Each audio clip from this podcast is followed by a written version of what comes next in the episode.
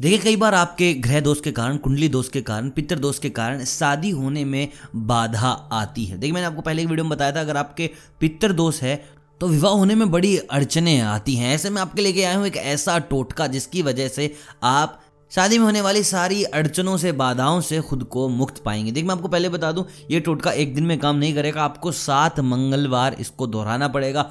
उसके बाद आपको विवाह के संजोग दिख जाएँगे और भी बहुत सारे फ़ायदे मिलेंगे इस टोटके के। तो वीडियो को स्टार्ट करता हूँ बात करता हूँ इस टोटके की कैसे आपको काम करना है, किस तरीके की आपको सावधानियाँ बरतनी है और आप अपने विवाह की डेट को नज़दीक ला सकते हैं। देखिए, सबसे पहले आपको क्या करना है, आपको इस टोटके के अंदर एक सूखे नारियल की ज़रूरत होगी। सबसे असरदार टोटका है ये विवाह का, जिसमें हम यूज़ करने वाले जिसमें हम प्रयोग करेंगे सूखे नारियल का।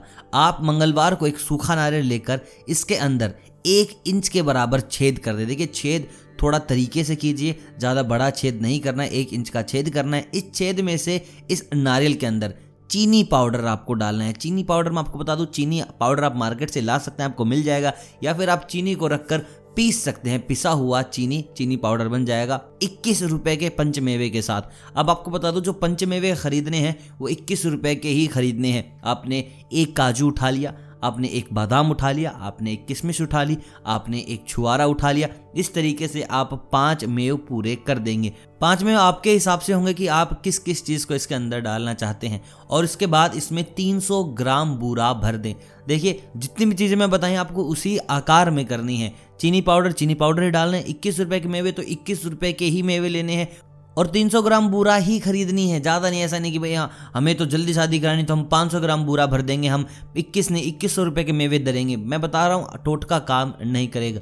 300 ग्राम बूरा भरने के बाद, इसके बाद इस नारियल को किसी पीपल के पेड़ के नीचे आपको गाड़ देना है। ज़मीन खोदिए, गाड़ दीजिए और ये टोटका लगातार आपको सात मंगलवार तक करना है। मैं आपको बता दूँ, जब आठवां मंगलवार आएगा, आपको रिश्ते वाले नज़र आएँगे। आपको विवाह का साफ़ साफ़ संजोग दिखाई देगा कि हाँ ज़िंदगी बदलने वाली है। और कई चीज़ें जिनका आप ध्यान रख सकते हैं, जैसे कि जिस भी कमरे में आप सो रहे हैं, जो भी आपका बेडरूम है, वहाँ पर मोर मोरनी या कोई भी लव बर्ड्स हैं, उनका चित्र आप लगा सकते हैं। आप अपने शयन कक्ष में हल्के गुलाबी रंग के पर्दे लगा सकते हैं, जिससे कि विवाह का आयोग ज़्यादा बनेगा।